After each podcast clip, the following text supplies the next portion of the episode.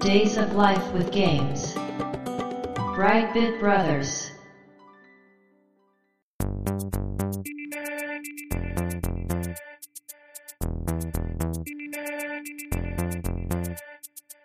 どうも、ワンピー川崎です。どうも、2P 長谷川です。この番組は、かつてゲーム少年だったワンピー川崎と 2P 長谷川の二人が、ゲームにまつわる様々な話題で古きを訪ねて新しきを知る番組です。はい、ということで、ブライトビットブラザーズ、ステージ139です。やっていきましょう。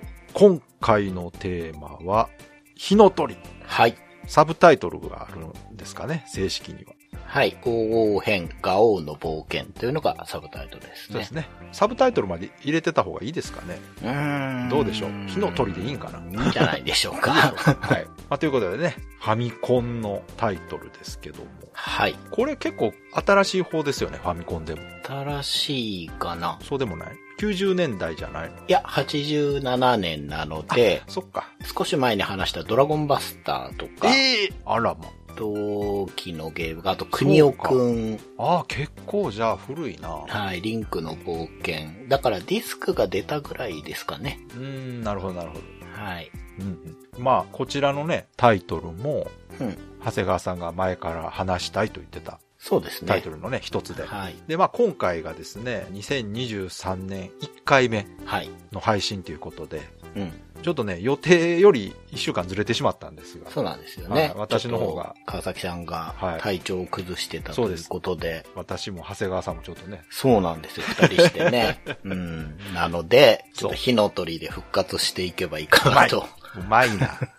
ね、本当は昨年2022年最後にもう一回はい。配信があって、その内容も決めてたんです。そうなんですけどね。はい、一回丸々飛んでしまいまして、まあ気分新たに、はい。新しい気持ちではい。 2023年1回目ね、はい。めでたいタイトルじゃないかということで、火の鳥。そうで すね。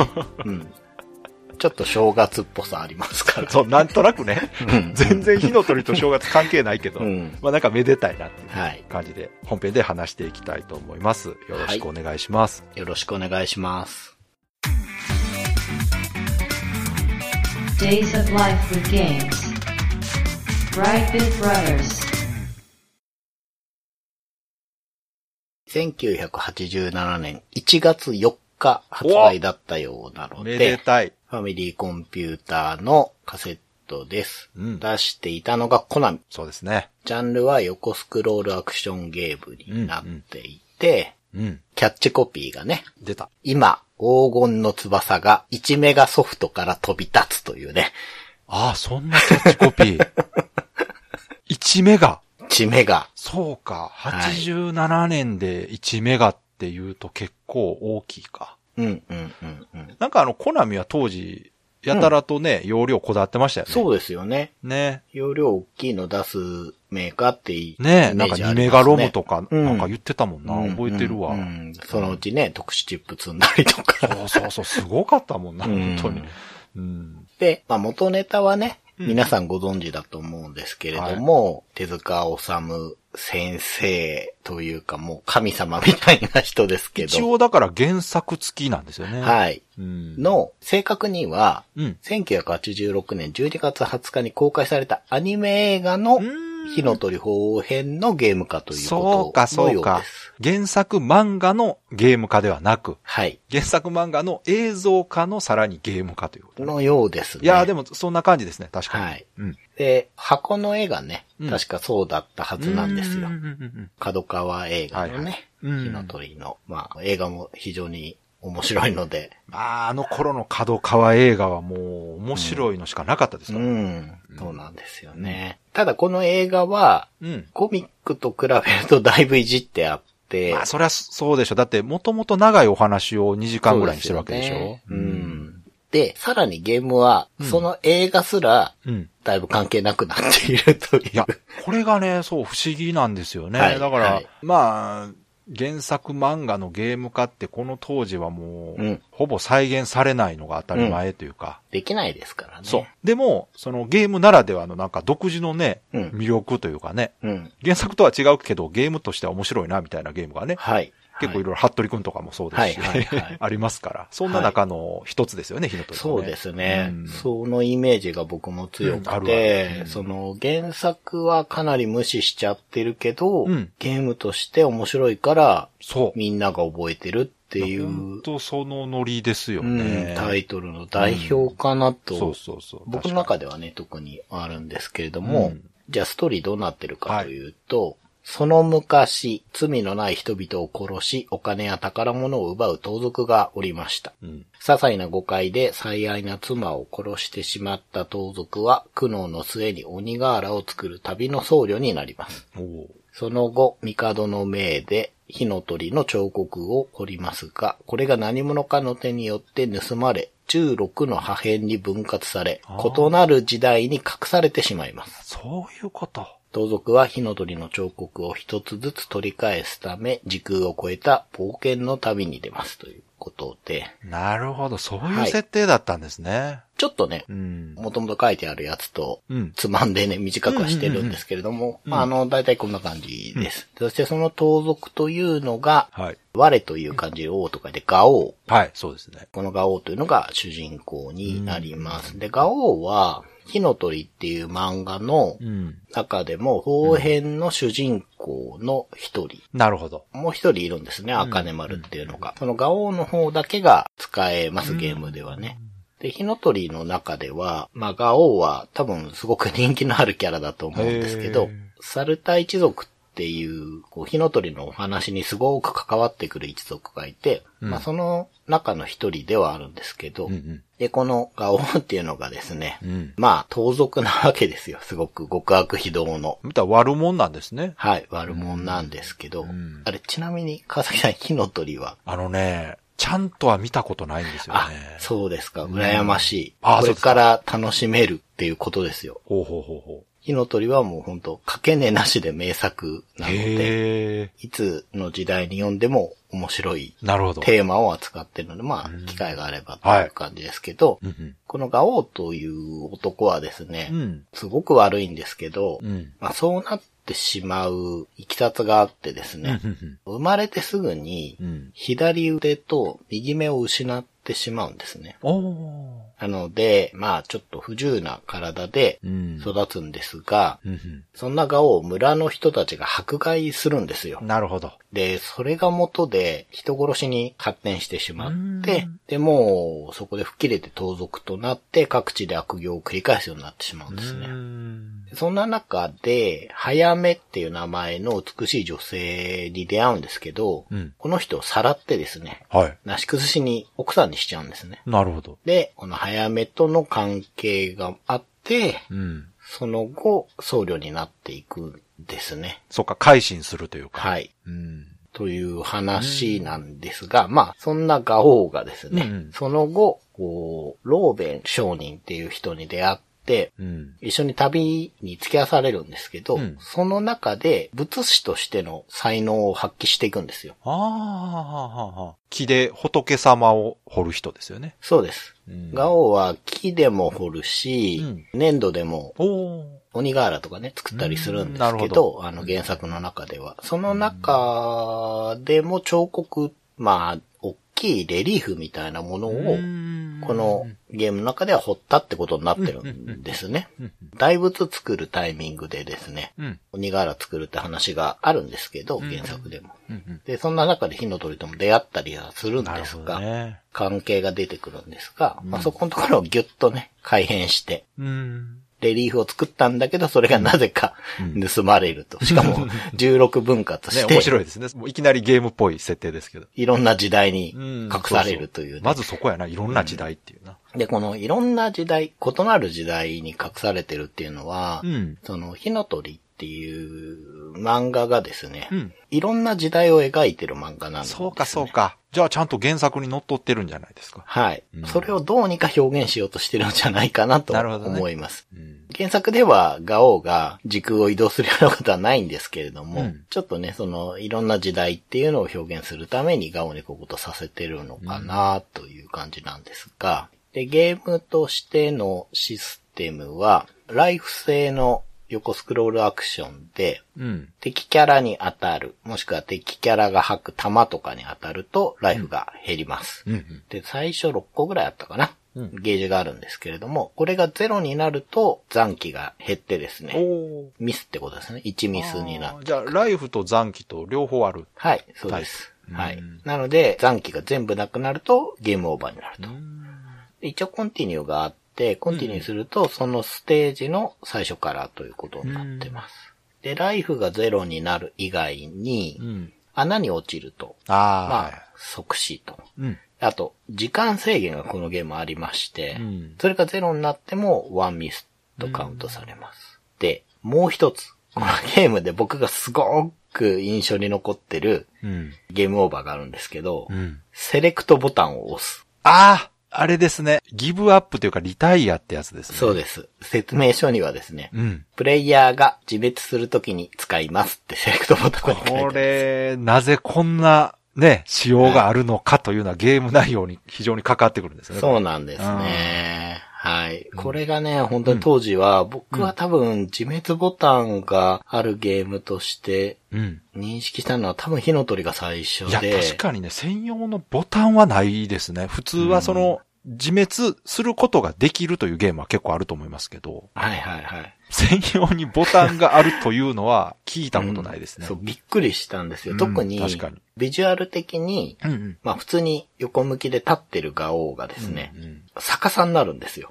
うんうんうんうんで、下に落ちていくんですね。はいあの、ガオってやられると。うんだから、セレクトを押すといきなり下向いて、ヒューって落下してっちゃうんですよ。うんうんうんだからその、なんていうか、こう、ニコマアニメの衝撃がですね、セレそうクでトすボよタンでね。だっすてご普く通に考えたら、なぜそんなボタンがいるんだっていうことですもんね。そうそうそうそう。そのニコマアニメとともに衝撃でうん。強く記憶に残ってるんですいけれや、ども。残りますね、それは。うんで、まあ他のボタンも当然使っていくわけですが、操作としては十字ボタンでガオの左右の移動と、あと下を押すとしゃがむことができはます。いはいで、上で奥にある扉というか、うん穴に入ったりっていうことが、まあできますね。なんか、コナミのゲーム、この頃って多いですよね。はいゴエモンとか、うん、うん。えーグーニーズとか。はい。ね、大概その、上押すと奥入るみたいなね。はいすっかりおなじみの操作ですけど。うん。そうですよね。うんで、A ボタンでジャンプして、ん。 B ボタンでうん攻撃をするんですが、うんガオの武器はですね、うん。彫刻掘るときに使うのみ。そうですね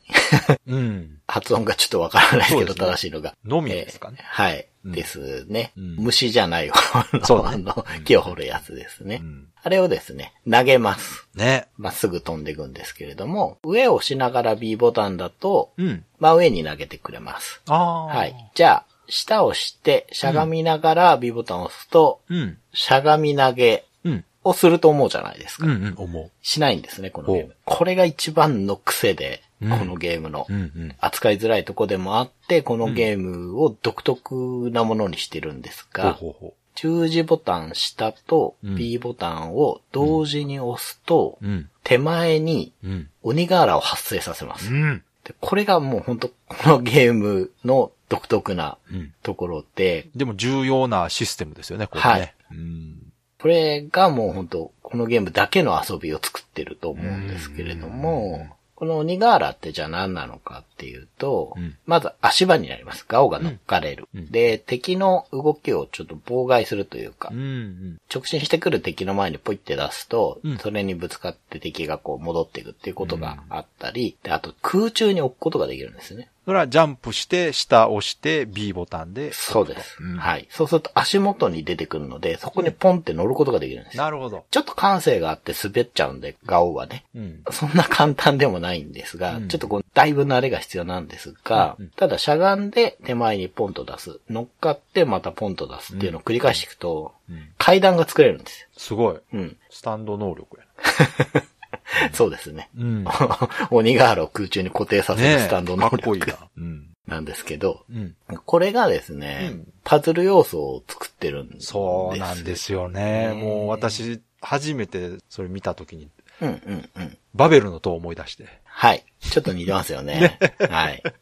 そうな んまあですよ。、そこまでパズルじゃないですよね。はい。うん。どっちかというと、あっちはもガチパズそうそうそう。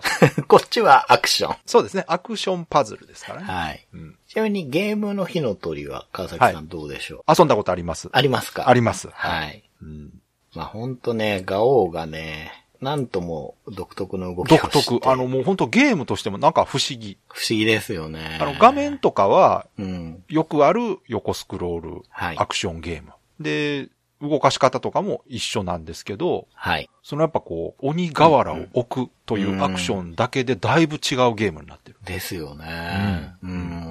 そうなんですね。で、置いた鬼瓦が、うんまあ邪魔になることもあるんですけれども、うんうんうんうんこれどうするかって、のみで打つと壊れます。そうですねはい。うんあともう一個壊し方があって、これが非常に重要なんですけれども、うん上に乗っかった状態で、うんしゃがんで3回ジャンプする。ほうほうほまあ、踏み潰してるんだと思うんですけど、あーなるほどうんこれで破壊することができるんですけれどうんうんもうんう、んこのアクションが大事で、ほう鬼瓦以外のうん壊せる背景ブロックっていうのがあるんですけれどなるも、ほどこれもですね、う。うん。上に乗って3回ジャンプで壊せるので、うんうん。これは大事になってきます。そうかそうか。操作としては、これで全部じゃないかな。うんねえ、ファミコンは本当シンプルですよね。ボタンそうですね2つしかないからね。うんうんで、鬼瓦なんですけど、うんじゃあ無限に作れるのかっていうと、うん。実はそうではなくて、ねえ、そうそうそうそ敵をのみで攻撃して倒すと、う。うん。鬼瓦として落ちてくるんですね。うん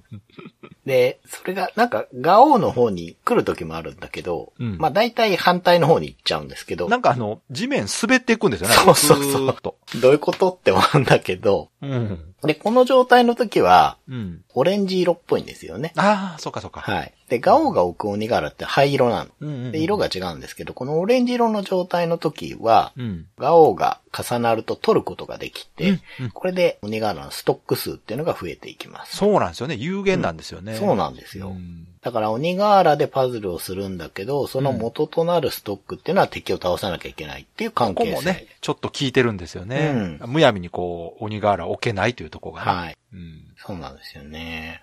うん。で、アイテムとして宝箱に入ってることもあるので、まあそうやって鬼ガーラのストックをうん保っていくんですけれども、うん最大は99個まで持てるようです、ね。ああ、そうかそうかう。ん。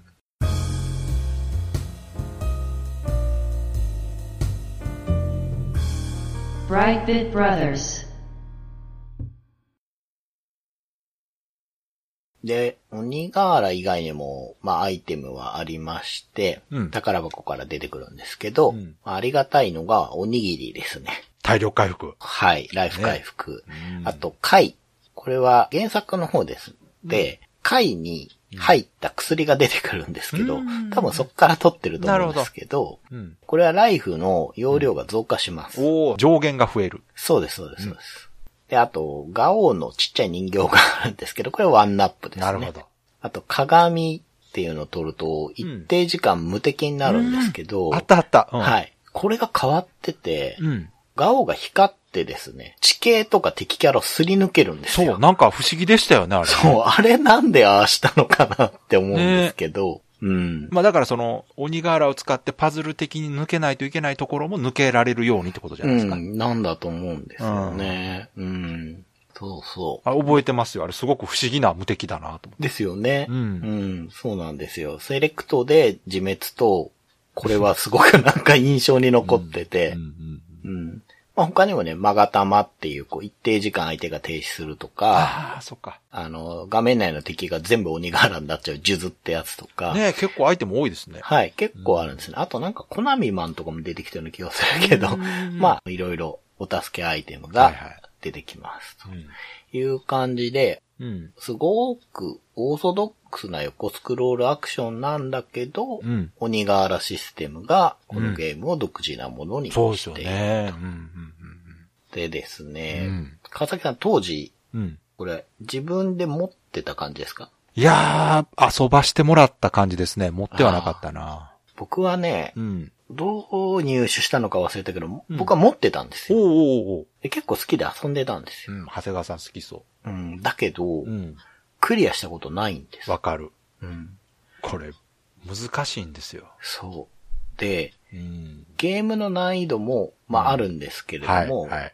ガオウがね、うん。なんか、ジャンプがあんまり高くないんだけどう、ん。走ってジャンプすると結構飛んだりとか、うんこ。こら辺の癖がうん。あるし、その空中で鬼瓦出してそれに乗るっていう前提で地形組んでたりするんで、難しいのはあるんですけど、うん。クリアできなかった人たちがいっぱいいるはい。原因は、はい。独自のワープシステムのせいそだ。ことです。 もう、それ。 あの、アクションゲームとしての難易度は、まあ、あったとはいえ、うん。そこです。そうなんですよね。その、ね、ストーリーでも話した、いろんな世界にうん。行くというところを再現するためだとは思うんですけど、うん。このね、ステージ移動が難しすぎる。そうなんではすよ。っきり言って。うん。まあ、例としてですね、はいスーパーマリオを挙げさせてもらうんですけど、うんまあ、1の1から始まって、はい素直に行けば1の8に行けますよね。はい。間ワープはあるとはいえ、そうですね。ワープがわからなかったら、うん。自分で1の1をクリアしたらそうです1ねの2、2をクリアしたら3っていうことで、地道にやっていけば1の4まで行けるんですけど、うんうんこのゲームは行けないんですね。そうですよね。大きく分けて、うん。ヤマト、うん。来世、うん。太古っていう3つのはい。エリアに分かれてるんですよ時代にね。ね、あるんですね。うんはい。で、ヤマトが全8面、うん。来世が全5面、うん。太古が全3面なんですが、はい、はい。始まりはヤマトの1です。うん。で、地道にずんずん進んでいくと、うん。ヤマトの7まで行った後に、うん。ヤマトの8には行かず、1に戻るんですね、これ。うーん。うーんまあ、こっちは先に話した方が良かったかもしれないけど、あの、ステージって最後まで行くとボスがいたり、はい、はい。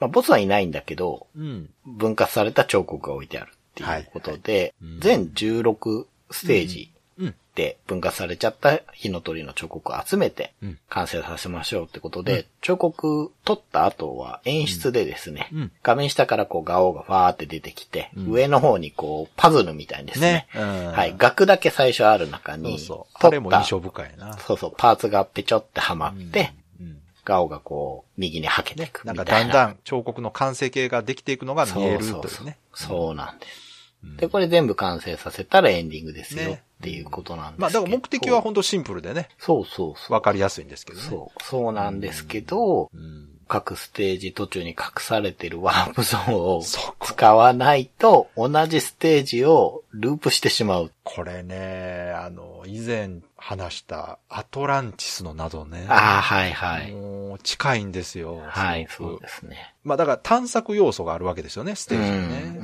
んんそうなんです。ただ、アトランティスと同じように、誰もヒントくれない。そう、そんなにね、総当たりでステージの怪しいとこ探さなあかんっていうね。ガオウ以外は全部敵ですから、誰も助言。しかも、そもそも会話もな制いし限時間はあるわ、敵はおるわっていう、そうそういう中でね、そうなんですここが本当にこのゲーム最大の難所というか。よ。うんうんで、これね、説明書読んでもヒントらしいことが確かなかったと思なういんでですすよ、ね。これはもう攻略。本必須です。そうなんですよ。だから本当にわからなくて、 ただ、なんか手触りがいいそのと、あの、慣れてくると、うん結構こう、自在に空中にうん置けるようになるんですよ、鬼瓦がうねん。うんうんうんでそうすると楽しいから、そうそうそうで、この頃のファミコンゲームによくあった、うん。一番上の屋根、なんて言えばいいかな、画面の表示物が一番上にあるじゃないですか。ありますねここら辺ぐらいにあるうん。高い位置のさらに上を歩けるゲームってこの頃、あーまあ、それこそうそなんスやーパーマリオとかもあるの、けど画面。外歩けるってやつ。そうそうそうそうそう。あコナミの横アクションはよくやってた気ーがすねるけど。楽しいですね、あれね。そうそう。で、そこ行くと結構安全に行けるみたいなのとかもあるから、うんねまあ面白かったんですよ。うん。うん。だからやってたんだけど、うん。推測はできず。まあでしょうね。う。うんん。あの、クリアするためにはそのプレイではクリアできないですからね。そうなんですよ。うんうん。そうそうそうそう。わかるわね。えこのゲームね、めっちゃ多いと思います、クリアしてない人。お多いと思うんですよ、そうう。ん。そう。で、それが、こう、下手だからじゃないそう。人も結構いる。ると思うんですよそうです意味がわかんないんですよ。そうなんです。うん。最近のゲームだったらね、絶対途中でメッセージか何か出てきて、うん。こうしなさい、ね、うんあそこへ行きなさい、みたいなことうをん教えてくれる部分が全くないので。ない、ないですね。これは、際どいですよ、これ。うん。本当に面白いのと、うんクソゲーのこうギリギリなとこだと思いますよ。ですうね。ん。で、ワープゾーンっていうのはうん、ブロックを壊したり、うん特定の壁とか像を動かすことで、まあ、出てくるんですね、見つけられるんですね。うん。なので、うんいろんなとこを探索するんですよ。うんへこみに入ってみそうそうそてう、ここ壊れるんじゃなそいうかそう。となん。かね、いかにも怪しい場所そがあるかう。ら。やってみるんです。で、んそこで上に乗って3回ジャンプが大事になってくる。ね、そうそうそう足。元壊すにはこれしかないから。うん、うん。で、探した結果、破壊不可能なブロックに閉じ込められちゃうとか、そジャンプで脱出できない状態、あの、もう鬼瓦もなくなっちゃって、う。そ上上がれないし、敵も来ないから倒してもくれないっていうところで、う。はい。セレクトボタンです。そうもう、 これは完全に緊急避難装置なわけですよ。そうなんですよね。ハマりがあるんです、この、ね。そうなんです。そうそうそう。ハマりって今ゲームであんまり使われなくなった言葉かもしれない。ハマりって今はもう完全に不具合ですから、うんうん。今の時代は。そうですよね。たまにね、オープンワールドゲームで、はいはい。どうしようもない時があるんですよ。うん。で、そういう場合は、リスタートというシステムがありまして、 はい。あのね、昔ね、車でね、あの、オープンワールド走り回るゲームがあって、うんうん。それが非常にあの、まあ、不安定というか、いろんなとこ行けるせいでバグるんですよね。はあ、なるほどで、。進行不能になった時にリスタートボタンっていうのを押すと、パッとすぐリスタートできるっていうのがなあるっほてどね。そういう使われ方しますけど、うん基本的に今そんなことが起こった場合はもう不具合です。 そうですよね。バグです。うん。でも、それが分かってるからう、ん火の鳥には専用のボタンがついてる。そう、そういうことです。ね。はい。うんうん。まあ、そのヤマトの蜂っていう火山面うん。があってですねうん、僕は当時行けなかったですけれども、これが、まあ、隠し面であって、多分最後の面になるんですね。うん、で、ちょうど、レリーフでいうところの、うん。火の鳥の顔の位置らしいんですね。ああ、なるほど。はい。だからもう本当に仕込んである最そ後っかそっかだと思われる。最後は顔がパカカッとはまるというね。そうそうそうそう。で、完成。なるほエどンディねング。確かにその方がね、見っていう栄えはいいですもんね。のがあるはい。っうん。てことなんですね。うんうんなんかね、ずーっと画面がブルブル揺れてるんですよ。こう、火うんう山んの面だから。こうずっと地震が起きて、起こそうそうそうってるってね。ううんんそうなんですよね。だからね。ただ、それも相まってね。うん。なんかすごく記憶に残ってるのかなと思うんですね。そうですねこのゲームがね。なんだかよくわかんないけど、うん。まあ面白かったな、みたいな うん。イメージがすごくあって。まあ、あの、このゲーム当時遊んでた人はね、うん。記憶に残ってる人も多いと思いますけど、うんうん最近ではね、ゲームセンター CX で、はいはいはい。有野課長がプレイしてましたから、はいはいはい。あれで見てね、はいはいはい。覚えてる方も多いと思います。うんうんうん。そうですね。はい。、で、まあそのゲーム内容もそうなんですけど、やっぱりね、グラフィックとかサウンドも素晴らしいんですよね。はい。そうですね。ね、この頃のコナミのゲームって本当に完成度が高くて、はい。やはりそこも印象深いとこですよね。うん。うんうん。そうですね、うんその、音楽はですね、うん。我々の大好きな、うん。エスパードリームなど、ね、もう名曲いっぱいの悪魔女ドラクターなど担当している山下絹代さんなので、まあ、間違いない。はい。間違いない。やっぱりね、いい曲いや、なもんうもうですよ、ね。抜群ですよ。やっぱり。うんうん。そうなんですよね。聞いたら、あ、火の鳥だって思い出せるような、ああ、もう、すごく印象深いですよねね。、い短いフレーズの繰り返しなんだけど、全然本当嫌にならない。や、すごいですよね、本いや、当にす。ごいとこ思う。の頃のゲームサウンドって本当う、ん。極まってるなって感じしますね。はい。うん。まあ、当時はね、結局エンディング見れなくて、うんうんうん大人になってから動画で見たのかな。あーはいはいの、自力でクリアはまだしてなくて、 あうの、ん実は、冒頭で川崎さんも言ってたんですけど、火の鳥の話は蜜かしたいしたいと思ってて、うんうん資料自体は結構前にまとめたんですけど、うん。うん。まとめてるうちに遊びたくなってきてですね。はいはいはい。 買ってきまして、カセットを。おーまあ、多分プレミアついてないですよね。あ、そうですね。数がいっぱい出たんだと思ねいますかなりヒット当時して売れてるはずですからうね。ん。なんでそんな、うん。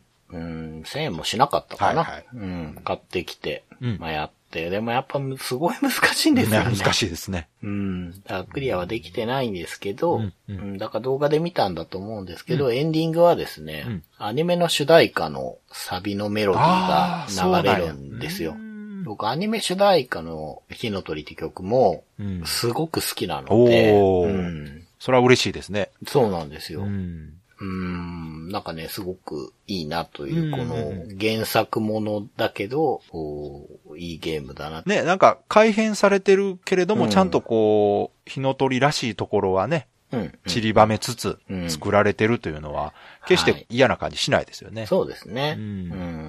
だから、うん。まあ、しゃがみ攻撃できないとかね。うん。癖のある操作ですけど、うん。操作自体はそんなに悪くないんですよ。良好なんだけど癖があるっていう。うん。うん。少し前に話した迷宮組曲とかに近いのかな。確かにねまあこの頃のファミコンのそうそうそう。いいゲームはこういう感じだと思うんですけうんど、そうですねうん。で、それと鬼瓦システムが生み出した、こう、他にないパズルアクションっていうね。そうですね。うん。ゲームと、もう本当に素晴らしい楽曲で。そうですよね。やっぱ全体的なバランスがそうです素晴らしいですよね。はい。非常に高い。まあ、残念なのは、うん。版権ものなので、うん。その後あ、どうもね、移植とかあはー難しいんだと思うんですけど、え、じゃあアーカイブとかないってことどうなんでしょうね。確かに聞かないですね。うーん。そうか、版権か。うーん。そうかねそうですね。確か、ワイワイワールドとかにも、ガオはいないんじゃないかなと思いますけど、いたかな。うーん。ちょっとね。ただ、ファミコンのカセットとして買ってきて遊ぶ価値がある面白いゲームかなとそうですね。思いますね。そう。で、ちょっとね、気になって、うん。手塚治虫先生の作品がどのくらいゲームになってるのかなと思ったんですよ。うん布団ね。うん以前あの、藤子不二雄は先生いではやい、りまそうしたねけ。ど。やりましたね。うん。で、調べてみたらですね、うんうんファミコンで3作出てるんですね。はい。で、これは、まあ、1本は火の鳥だし、うん。で、コナミがですね、うんアトム出してるんですよね。あで、あと今やプレミアがついてる三つ目が通る。あ、ああ、そうかそうか。そうなんですよ。はいはいはい。があって、で、うんスーファミで1本、これもアトムだったと思うんですけど、で、PC エンジンで1本。うんこれはね、多分皆さん覚えてないかもしれないけど、青いブリンクっていうあったあったアニメもやってましたけど、あった。うん。あれがどうも出てて、すごいな。 GBA でもアトムが出てて、まあこれ一本しかないんですが、はい。うんこの GBA のアトムは非常に名めち作ゃとく言わちゃれて評る価高いやつです。やつですよね。はいうんで、PS2 で2本、はい。ドロロとかだったと思いますね。 PS2 のドロロも名作ですよ。そうですよね。あセれガも評価があ高い。めちゃくちゃよくできてる、あれ。うん。うん。で、PSP で1本、これもアトムだったかな。うんで、あと DS で2本なんだけど、これは読むコミックみたいなやつだったと思う。あ読むコミック違うな、遊ぶコミック あ。なんうか、んうんうんうんなんかそういう系だったと思うんですけど。っていうことうで、んうん12作品のようです。なるほどね。思ったより少ないなと。でも、ほとんどのタイトルがゲーム化されてんじゃないですかいや、12作品のうち、うん。アトムがあそう4か作で、他がだって三つ目でしょブリンクでしょドロロ。あとブラックジャックあったな。なので、そうか。でも、アトムがまあ一番ゲーム化されてるのは納得ですよね。そうですね。知名度、テーマ、で、ゲーム化しやすさうんうん。で言うと、まあ、トップクラスですからね。うん、そうなんですよね。うん。まあこのくらいでしたね。うん。だから結構作品はすごく多いんだけど、んあんまりゲームにはなってないんまあ、あだな。のーやっぱ藤子不二雄作品とかに比べると、うんゲ。ーム化しにくいテそうーマが多いからかな。そうなんですよ。うんね、やっぱりね。 そうですよね。そう、改めて考えるとそうなんですよね。うん。だからね、ファミコン時代のこう、火の鳥は、うん。ファミコン3作の中でも多分一番知名度があったし、うんまあ三つ目もすごく面白いらしいんですけど、僕はちょっそうとですね遊んだことなくて、うんうんまあいろんな人が手に取って遊んだうん、うん。ゲームなんじゃないかなと思いそうま。ですすね僕もね、すごく記憶に残ったので、ちょっと今回話してみましたね。 Days of Life with Games. Brightbit Brothers. では、そろそろエンディングなんですけども、はい。今回も長谷川さんのレトロゲームプレイレポートあります。はい。 2023年1回目のはレいト。ロゲームプレイレポートは、前回から始まったですけど、 もう話題騒然ですよ。そうですか。うん。あの、やっぱり知らない人もいますし、うん。知ってる人も興奮してましたね。ああ、よかった。 はい。ブラッディ・ワリアはーいズですけれど も、レトロゲームプレイレポートはシステムだけじゃなく、ストーリーについても詳しく話していきますので、そうですねこれからブラッディ・ワリアーズやっていくぞという方は、 はいあのご注意ください。ということで始めていきたいと思うんですけど、はい前回ね、一人で、うん。素手で、そうね。裸、ごいもう一丁で、肉弾戦バキみたいな世界観でね、そうです戦ってましたけどう。ん。真珠を倒してですね。はい倒したんだか許されたんだかで。神の獣ね。はい。長になりましたが、おおバラム村からね、うん流れ着いたこう怪我人にバラム村を助けてくれみたいなこと言われて、うんバラム村に行きましたと。うん。で、バラム村にはですね、うん。あ、まあ、この村はちょっとあの、ヘルクルセイダーズっていうもう完全に悪い奴 らの名前。いい名前ですね。 はい。。ヘルクルセイダーズね、死の十字軍にうん蹂躙されてまして、うんうんうん。村人もさらわれてるんですけど、そんなことより、はいついにお店がありました。ああ、やったはい。やったやった。で、このお店がですね、うん。なんか買ってくれよって言われるんですけど、一1個購入すると、ウィンドウが閉じるっていう仕様になってまして、連続して買うことなど許されない。1個買ったらまた話しかける。いやいや、ちょっと待っ買て、たそらまれたえ、それはおかしくない、さすがに。何ですか礼節なんじゃないですか誰も気づかなかったの。まあ、この店でね、ナイフと布とポーションを買ったので、ってことは都合3回はい、話しかけました。 ちなみに、売るっていう項目はほありません。う。おー話しかけたら項目出ないですから。なんか買っていかないかい一方的にじゃあもう買うだけ。はい。もうじゃあいらなくなったら捨てるだけや。それがですね、うん。買いますかはい、いいえ。うん。いいえを選ぶと、じゃあ何か売ってくれるのかいこういうことです。買わなければ売れる。はい。じゃあ買った上で売るのは無理。そうですね、無理。そんな難しい難しいなオペレーションはできません。いやいや、でき るよ。できるやろ。へえ。まあそうなんなるほどねう。ん。なんか、まあ相変わらずね、かゆくないところにだけ手が届いているブラッディ・ワリアーいズなんやですけーど。洗礼を受けてますな。はうい。ん。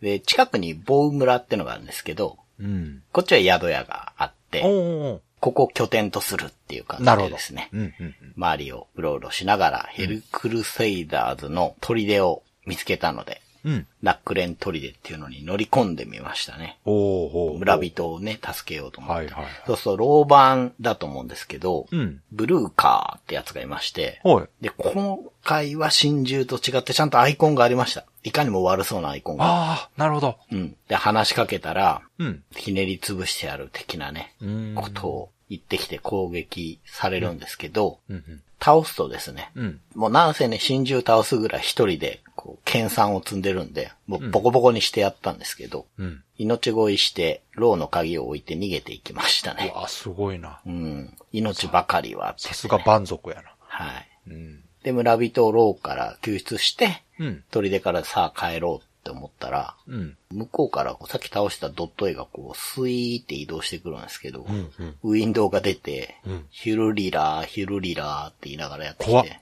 うん。さっき倒したブルーカーが仲間を引き連れて戻ってくるんですよ。お仕返しに来たんや。そうです、そうおでーす。おで、再登場、再戦闘っていうことで、ーおーうんうん。ここでシュミレーション戦闘になだれ込みます。どういうことわかんない。急にシュミレーションバトルになりました。え今まではドラクエみたいなコマンドバトルだったわけでしょはい。急にボコスカボートみたいな絵になりましそれは敵が複数だからってことた。わからない。へただ、ー うん。バラム村に行った時に、うん。一緒にうん。うん。仲間を助けに行きたいんだけど、仲間にしてくれみたいなことを言う人がいて、うんはいって選んだら、まあ、そのキャラドットが自分のドットの中スイーって吸い込まれたんですよ。うん。だから、あ、うんこっから二人旅かと思ったら、ほうほ戦闘に出てこないから、お前何なんだろうなって思ってたんです よ。それは、こうのんシミュレーション戦闘の時に出てくるんですよう。。ああ、そういうこと。あはい。あ、はあ、うんはあ。うんうんだから、フィールド上は一人で奈良神派が動いてますけど、んうんどうもこう、軍隊になってたらしくて、うん。こう倒したらですね、なるほどね。聖なる石で成績とか手に入れて、うん。うん。うん。で、そのバラム村のお宝のパレットっていう、もの何なんだろうと思ってるんですけど、うんビジュアルがないからなんだかわかんないですけどうんうんうん、これをもう手に入れて持って帰ろうみたいな時に、うん。仲間の村人らしき人に、まあ、ウィンドウしか出てこないんで誰が喋ってるかわかんないですけ ど、なんか、おかしら村に帰りやしょうぜみたいなこと言われて、いつの間にか、うんなんか軍隊のおっさんにあ、もう慕われてるんや。うん気がついたら。なっていたという感じなんですけあどーはあはあ、で、その後ですね、うん。でっかい谷があって行くとこがないんだけど、うん。その谷を越えるための洞窟みたいな、死の谷って呼ばれてるところをね、越える洞窟を見つけてですね、うん。うん。これ進んでいくとこうま、 また見えない神様がね、はい。出てきまして、これがすごい強いんですけど、うんうんしかも3体もいて、水と風と土の神様がいすて、げえな。もう1体倒しては、村に戻ってポーションを変えるだけ買い込んで、っていうのなをんかも繰う、り返して。あれですね、ゴッド・オブ・オーのクレイトスみたいになってますね。神殺しですね。はいはいはい。もうね、はそう、神殺し、3人もね、倒すとねあ、、すごいな。アイテムが手に入るわけですけど、うんうん土の神の向こうに見えてるんですよ。で土の神も、うん。うん。私を倒したら武器と防具を手に入れるにふさわしいものと認めようみたいなことを確か言ってたんですけど、まあ、キングアックスとキングメイルっていうのを なんかい入手きしなましりてもう後半みたいな武器手に入れるでしょうん。で、これ手に入れて装備したんですけど、うん。パラメーターがね、すごい上がったんですけど、ああ、やっぱり。どんくらい強くなったと思います何倍くらいえーでもまあ、まだ序盤やから、はいあれじゃないの ?5 倍とかじゃない増えたそう、として5倍強くなりました。5 5倍。倍か。 え、ちょっと待って、その5倍っていうのは、かける5ってこと、かける5です。あ、その、普通、剣取ったらその攻撃力プラスなんぼとかやけど、かけるなの。あ、だから、どんくらい ?20 ぐらいだった戦闘力が、うん。 113とか、 ドーンって上がって、まあそら、ねそんな名前ついてる武器やったら相当強いでしょ、そ名前負け全然してないです。ら。ねえ。めちゃくちゃ硬くなったんで、鎧もね、来たんで。まあ今まで裸でした からね。裸と素手やからな、今まで。はい。でもう、この状態で、谷の向こうの新たな土地へね、うんうんうん。東シャンゴーっていうエリアにほうほうほ向かったんですけど、うんまあ、その後いろいろあって、う。うん。今私、仲間4人といます。間すっ飛ばしすぎちゃうそれ。はいそこなのので間聞きたいの。はい。仲間を紹介しますね。ああ、はいはい。薬の弓矢で正気に戻った戦士、マレサイと、うん。武器を愛する狂人、クレイジーホース。町外れにいたグラフィックのない女、オレルビス。やばいやつばっかりやな。この3人が今、仲いや間いでや。、やばいやつばっかりや。はいなんか、はい。フレーズおかしくないだって。まあ、僕がつけたんですけど。ああ、そうなんや。まあ、あの、マレサイとは洞窟の中にいたんですけど、うん話しかけるとうなり声しか上げなくて、あの、会街の話できて人んだがね、あの、薬草で元に戻るって言うんだけど、あの、 そうで。 近寄ったら危ないから、 うん。弓矢も必要だって言うから、 めちゃくちゃ危険やん。弓矢に薬を塗って遠くから 撃ったみたいで、はあ。それで正気に戻るんですけど、すげえな。そしたらマレサイトが、うん。急にね、うん。砂漠の狂人クレイジーホースは一緒にいないのかって聞いてくるんですよ。 初耳って思いながら。それクレイジーホースってほんまの名前なんですかそれ。名前です。長谷川さんがつけたんじゃないのいやいやいや、これ、マレサイトもクレイジーホースも本当の名前で、クレイジーホース本当に顔馬みたいですから。ああ、そうかそうか。クレイジーな馬なんや。はい。あで、このクレイジーホースを探しに行こうって言うんですが、ーうん。ここね、本当に理不尽な仕掛けがあって、通れないグラフィックの山なんだけど、ヒットがないっていう、ファミコン初期に、 黎明期にあったような。 え、どういうことえ、なんか、昔あったじゃないですか、壁とかでも、一部、こう、通れない壁とかでもうん、キャラが突っ込むとスイって抜けるのって昔あったじゃないですか。 え、その状態ってことはいその状態でしか行けないエリアにうん、クレイジーホースが行って、あ、じゃあちょっと隠しキャラっぽい感じになってんのそうなんですけど、あの、途中の村に行くと、 うみんなクレイジーホースについて話すんですよ。ん。うんクレイジーホース連れてないのかみたいな。クレイジーホース必要だぞみたいに言ってくるんですけど。いや、でもここに来るまでいなかったけどなとか思って。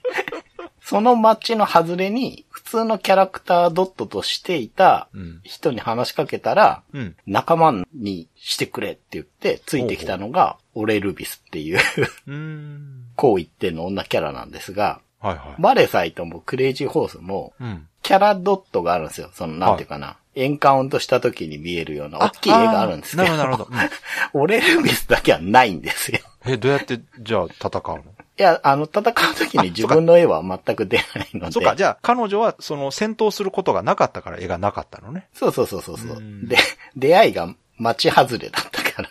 え、普通の女の子ちゃうのそれ。だと思いますよ。なんか、 得意技は得意技。ない、ない。あえ、川崎さん、あの、誰も得意技ないですから。みんな、等しく得意技ないです。え、ということは、基本もうみんな捨て頃で殴り合うみたいな。そうです、そうです。いあや、武器は最近みんな持ってるんですけど。あまあそうか戦闘のコマンドはですね、んうん。戦うと、うん逃げると、うん道具しかないんですよ。防御すらないんです、このゲームは。さすがやな、さすが蛮族やな。うん。防御などないと。ない、ないです、ない。戦うか逃げるか。そう。まあ、あとは道具使うか。これあーこれだけそうかそうか、これだけ。いいですね、シうンん、プルなんで、うんあの、みんな得意技なんてないんです。そっか。うん。強いか弱いかだけ。かっこいいですね。うん。力こそすべて。うんなんで、この3人で今、旅をして、いや、楽しそうなパーティーですね。はい。会話にならないでしょ、どう考 えても。うーん。コミュニケーション取られへんやん喋るのクレイジーホース かな。まあ、クレイジーですからね、喋りそうやけどう。ん。やたらこいつね、武器を変えていくんですよ。うん。最初にね、出会った時に、うん俺の武器が、うん干上がった湖にあるみたいなことを確か言うから、おーこの砂漠かなと思って探しに行ったら見つけて、へで、こいつの元々使ってた剣みたいなの手に入れえ。て、おーすごいすごい。じゃあ、だいぶ強くなったね。はい、5倍ぐらいということ。すげえな。ちなみにマレサイとも助けた直後に、うん同じダンジョンの中に俺の武器があるはずっつって探しに行って、うん。あーなんか名前、みんなね、うん。武器に名前つけてるんですよ。この人たち。愛着があるんだと思うんですけど。ううんん。ね、やっぱ5倍ぐらい強くなって。はあ。うん。すごいな。俺ルビスだけ武器がない。だから、あの、お下がりです。いやいや、ちょっと女の人、いや、これからやな、多分。これから何 か秘められた能力が出てくるんちゃうかな。うんちなみにクレイジーホースだけは3回も武器変えてますから。いや、私はね、あの、天外魔境の絹みたいにね、あー後半でグッとくるんちゃうかなと思ってますよ。なんかねなんかあるのか。あるある。なるほど。そりゃあるよ。東映動画でしょ、だって。そうです。やってるよ。なん だ、東映動画にどうしてそんな期待してるのかちょっとわかんないですけど。お話とか得意そうだなと思ってね、キャラとか。 ああ、そうですね。うん。まあ今、ブラッディ・ワリアーズの一番の、こう、いいところは、やっぱうんりお話ですかね。おー、なるほど。お話がすごい突飛で、うんうんうん。先が全く読めない。今んとこ目的何なんですかえ、だからこの世を平和。ああ、そうか、そうか、それは大目的としてずっとあるわけや。はい。もうちょっと具体的に言うと、うん。その、ヘルクルセイダーズって奴らが、うん。 8つの聖なる石を集めてるんですよ。うん。で、今、自分らは一つ持ってます。うん。で、この成績をヘルクルセイダーズより先に8つ集めたい。なるほど。うん。っていう感じですね。なんかドラゴンボールみたいですね。そうですね。言っちゃいましたね。はい。あ、そうそう そう。いや、素直に今そう感じたんで。 なるほどね。うん。いや、いいじゃないですか。んなんか、まだまだこれから広がりそうな感じしそうまですよね。だからアカルワリオ軍もうん成績を集めてるので、なるほどね。多分ところどころでこう衝突があるはずこです。れは楽しみやうな、ん。どうなんねやろ。ねまあ、だいぶね、すっ飛ばして仲間を紹介しましたが、はいはい。みんやないいや頼りになるんで。なるの全然聞いてるだけだとそうは。なんせ武器持っちゃうみんな5倍ぐらい強くないるや、。まあそうですけど。 で、なんていうかな。うん。レベルもポンポン上がるんで、4人もいると、なんか、入れ替わり立ち替わり誰かレベルが上があるんあ、ですそよ。れでも楽しいですね。そうそうそうドラクエとだかかも楽しいですもんね、楽しい。いんですようんうね。んうんはい。なるほど。うんいや、私もね、楽しみですよ。うん。あこれの、からの展開が。狼とね、コウモリしかいなかったんですけど、最近はでっかい蜂とか、そうかそうか。ヘビとか、カエル出てくるんで、そこら辺を、動ね、物やん、結局。ボコボコにしながら、どんどん進んで結ます、局動物やん。はい。なんかそういうとこもちょっとラグナセンティっぽい けど。あのたまに人型も出てきますね。うんうん。老板のブルーカーとかは、ああ。本当鎧を着込んだ、うんうんうん。ベルセルクとかに出てきそうなねおうお う悪そうなやつでしたけど。かっこよかったですよ、結構。 お ううんうん。うんなるほどね。はい。わかりました。じゃあまあ引き続き報告を楽しみにしてます。はい。やっていきます。じゃあ、いつもの告知お願いします。はい。ブライトビットブラザーズでは番組に対するご意見、ご感想、あなたのゲームの思い出やゲームにまつわるエピソードなどお便りお待ちしています。ホームページ右側のメールフォームや番組のツイッターアカウントへの DM などでお送りください。ツイートの場合は、ハッシュタグ BB ブロス。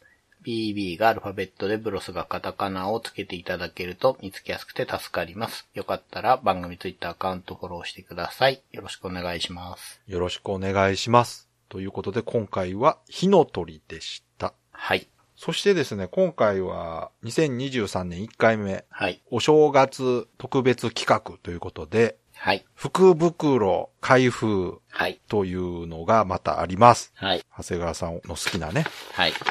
また買ったんですって、年末。買いました。うん。はい。今回はですね、うん。ジャンルいろいろゲーム福袋っていうのを買いまして、ほうほうほう。いつもね、行っていたワイワイステーションさんっていうお店さんの物販イベント行ったんですけど、うん。ここはね、何度も言ってるんですけど、カセットが非常に綺麗で、うんやっぱりこう人気になったんでしょうね。 うん。あの今までは、うん。オープン時間に行けば事足りたんですけど、ほうほう。今回だいぶ早い時間から皆さん並んでたらしくて、へー まあ、全然ファミコン福袋買えなくてですね。それってやっぱりこう、レトロゲームの人気が高まってるってことなんですうか、ん、人気が高まってるんでしょうね。はい。で、それとですね、うんこのワイワイステーションさんでいつも売ってるファミコンくじっていう過去もね、うん。やったことあがーあはいるはいと思いますけど、それありまもしたね2つ買ってき たので、あ、そうなんですか。うん、まあ300円くじなんでねオ、ッケいいかなと思ー。うんじですゃあ、やりましょけど、2つ買ってきたので、う。はい。また例によって映像はないですけどね。はい。右と左で川崎さんどっちがいいですか、どっちでもいいけど、右。右。うんはい。じゃあ、左の僕の方から開けていきましょう か。まずね、うん。よいしょ。お、黒い箱ですって言おうとしたら、違う違う、黒いカセットです。黒いカセット、ボンバーマンじゃない、いやね、もういきなり後ろにファミリースタジアムって書いてあっバレてる。た。うん、バレちゃった。ファミスタ。あ、ファァミスタミスタか。一番最初のファミスタだ、これ。あー。はい。僕の方はファミスタでしたね。うん。うん。はい、結構綺麗だな。うん。はい。で、川崎さんの右は、うん。お、これわかんない。あ、綺麗だな、これ。なんかオレンジだ。オレンジ。これは、あれでは。えーすオレンジ。うん。スーパー、スーパーマリオは黄色か。まあ、うん、そうですオねレンジ。オレンジ。まあでも黄色とも言えるか。うん。うん。はい。ああ、これ結構いいんじゃないうん。 ?FC 原人出ました。あー、すごいすごい。ここれれ当たりですよ。で、見た方。そうですね。これ当たりな気がしますね。当たりです。うん。これもね、全然このくじ自体も人気になってて、残ってなくて。あらー。うん。残り5個ぐらいの中からこう2つ選んできたんですけど、これ良かった。FC 原人ね。うんうん。うん。はい。っていうのがあって、ジャンルいろいろゲーム福袋はですね、うん。うん。あ、今ので終わり ?2 個で終わりそう、ファミコンは2個だけ。え、300円で2個ってこと300円で1個。だから600円。あ、安いな。安いんですよ。だから、何が、まあ、なんかね、やる前に、今回のあたりはこれですみたいな告知とあら、かしてて。親切。スパイ親切ですねバーサススパイとか、えー、なんかすごいな。良心的ですね。そう、この店は本当良心的なんですよ。ねえすごいなやってらっしゃる方が本当に自分がファミコン好きで、っていう感じだと思う。それは人気あるわ。うん。300円でファミスタならまあ普通だし、300円で FC 現地は多分買えないいと。や、買えないでしょ。はい。うんそうなんですよ。ファミコンはね、10本入った袋袋もやってんですけど、それは今回なかったので、いろいろ入ってるっていうのを袋で買ってきて、これね、様々なハードのゲームの福袋です。ゲーム6本以上封入されています。うん。基本箱説明書なしになります。おう書いてあるんですけど、本当に何が入ってるかわかんないですよ。はい、はい。でね、すでに開けた人のとか見ると PS2 とか PSP とか、うんいろいろ入ってるんで、ちょっとこう、開けて、何本入ってるかわかんない。まあ、ちょっと手に引っかかったものから開けていきましょう。はいはい多分、PS2 かなんかかな。はあ、い。そっか、もう、ハードのジャンルもバラバラってことね。はい、バラバラです。面白いな。まず1本目。うん。これ、すごい、普通に嬉しいな。3DS のうん。ストリートファイター5。ああ、あったあった 3D エディション。あったワンボタンで必殺技出せるやつや。そう。これ全あっ然たあっ、これちなみに、こはのい福袋3000円なんですよ。たあら、もう最初からこれいいのが出た気がする。そうですね。これ持それっ当てたないりですね。これし、しかもちゃんと箱ケース付きですね。あらまあす違うごい箱ケースって一緒だへ。ー箱説付きですね。うーん。はい。じゃあ次、ちょっとでかい。これ PS2 かな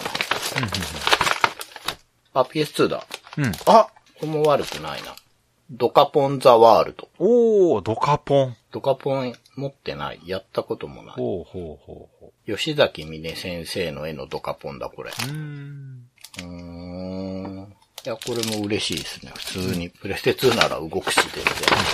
あとは、あ、これ裸カセットっぽいのがある。スーファミだと思います。はい。うーん。あ、スーパーファミコン。少年足部。あー宝。 ごまちゃんが書いてあります。どんなゲームなんやろ。ねうえ。ん。全然気にしたことなかった。箱が、箱というか、カセットがめちゃ綺麗。うーん。あと、いくつあるんだろう。触った感じ、あと、タッチか。なんか、まあ、なんか、サターンかプレステ的な四角いこう CD があるので、取り付けみましょう。ほい。は、機動戦艦なでしこ、セガサターン。うんサターンかサターン持ってないから起動できないなと。あー。そっか、長谷川さんサターン持ってないんや。今もうないですね。昔持ってましたけど。川崎さんまだ持ってますあるある。本当。うん。じゃあこれあげますよ。 なでしこ。なでしこやってください。僕アニメのなでしこすごい好きですよ。特に劇場版。劇場見に行きました。これなんだ縦長いな。これ多分 PSP。もう一個入った。ファミコンのカセットもあるみたい。多分。うん。じゃあ、ファミコンのカセット最後にして。はい。PSP。はい。Tales of Eternia。おエターニア。いいじゃないですか。そうなんですか。初期のやつでしょ、だから。あファンタジアの次かな。うん。キャラクターデザインが猪俣先生のやつですね。そうですこれねね。。うん。声の出演で、石田明さんとか、皆口優子さんとこか、れでも、長谷川さん、テイルズやったことないならやってみてください。僕やったことないんですよ。ああ、じゃあやってください、ぜひ。 PSP はね、全然好きなハードルです。じゃあ最後のファミコン。はーい。あ、ちょうど裏だ。うわ、裏ですぐ分かっちゃった。白。白、キングスナイト。マグマックスでした。マグマック スいいですね。はい。いいじゃないですすんごい綺麗。マグマックスって後ろのシールが他のファミコンのカセットと違うんだな。もうマグあそうマなッんでクすスって書いちゃってるんだか。な。うんええー、わかりやすい。操作説明が書いてある。えすごいな。インストカードみたいになってる。はい、なってます ね。うん。うん。